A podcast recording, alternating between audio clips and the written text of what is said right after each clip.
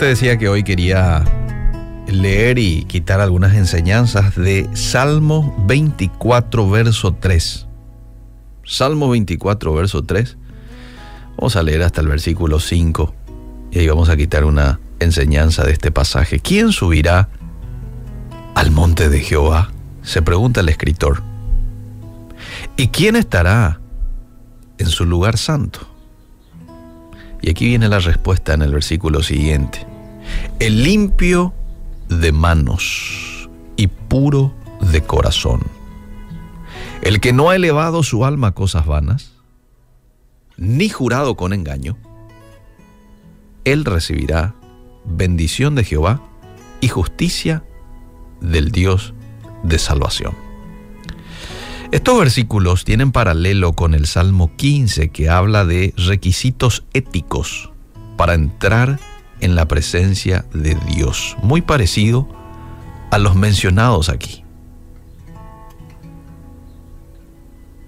¿Qué estaba queriendo decir el autor con ¿quién subirá al monte de Jehová? Monte de Jehová, lugar santo, se refieren al santuario en Jerusalén. Ese era el monte de Jehová para aquellos de esa época. Pero a la vez simboliza la comunión con Dios. Parafraseado, este texto sería, ¿quién tendrá comunión con Dios? ¿Quién tendrá intimidad con el Todopoderoso? Es una pregunta. ¿Quién? ¿Quién va a estar en su lugar santo? La respuesta es el limpio de manos y puro de corazón. Limpio de manos, puro de corazón. No está hablando de otra cosa que de santidad de acciones, santidad de corazón. Y quizás usted diga, pero ¿cómo eso puede ser posible? ¿Cómo puede uno ser puro y limpio adentro? Bueno, el salmista en el Salmo 51 le pide a Dios que pueda crear eso en él. Ahí le dice, dame un corazón puro, crea en mí un corazón puro. En el Nuevo Testamento, bajo el nuevo pacto, Dios hace al creyente una nueva criatura en el momento en que lo recibe a él. Segunda de Corintios, capítulo 5, verso 17. Las cosas viejas pasaron, dice.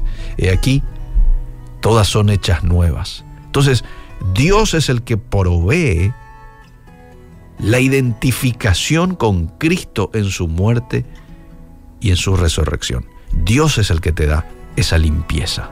Siempre y cuando vos aceptes el regalo de la salvación y reconozcas tu necesidad de Él.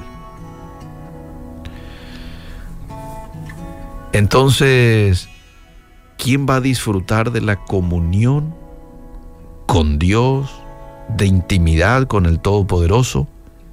El limpio de manos, el puro de corazón. Y luego dice el pasaje, el que no ha elevado su alma a cosas vanas. Se puede usar esta expresión aquí como el que no confía en ídolos, entre paréntesis vanidad, en tiempos antiguos, un ídolo era una figura, una imagen que representaba a un ser sobrenatural, a un Dios con minúscula. Hoy ídolo es cualquier cosa que le quita a Dios del primer lugar de tu vida, ya sea una relación, ya sea entretenimiento, ya sea trabajo, ya sea eh, inversiones, ahorro, lo que fuese.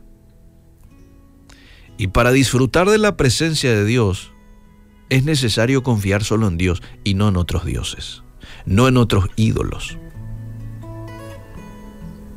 Y por último dice el pasaje recién leído, ni ha jurado con engaño. Aquí vemos cuán importante es para Dios la honestidad, la honradez. A veces estamos en aprieto y lo más cómodo, lo que más me conviene aparentemente, es faltar a la verdad. Sin embargo, en otros pasajes por ejemplo, en el que se encuentra en Proverbios 6:16, dice que una de las seis cosas que Jehová aborrece es la lengua mentirosa. ¿Mm? Y aquí lo dice el texto de Salmos 24, ni ha jurado con engaño. Dios no quiere que nosotros practiquemos la mentira, el engaño.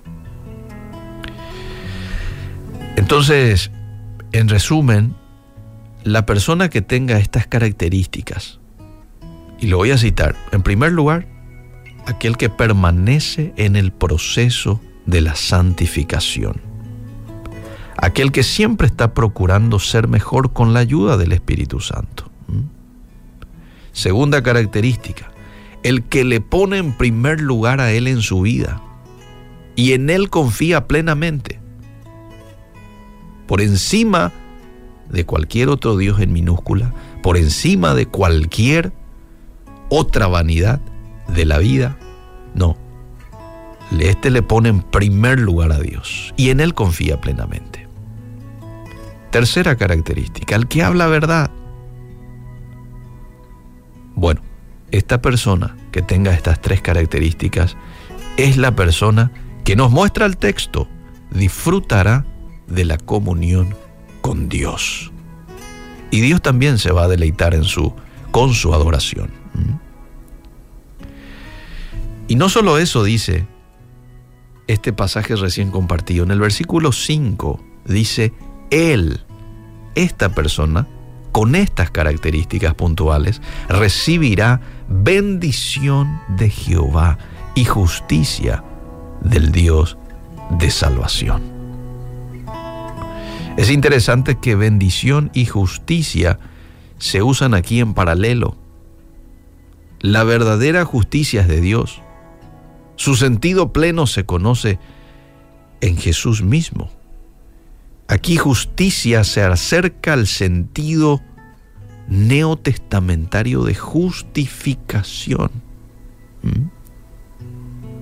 Y esa persona va a recibir ello la justificación por parte de Dios, la bendición de Dios. Que Dios nos ayude a que podamos tener estas características y por sobre todas las cosas que podamos disfrutar de la comunión el día de hoy con el Todopoderoso.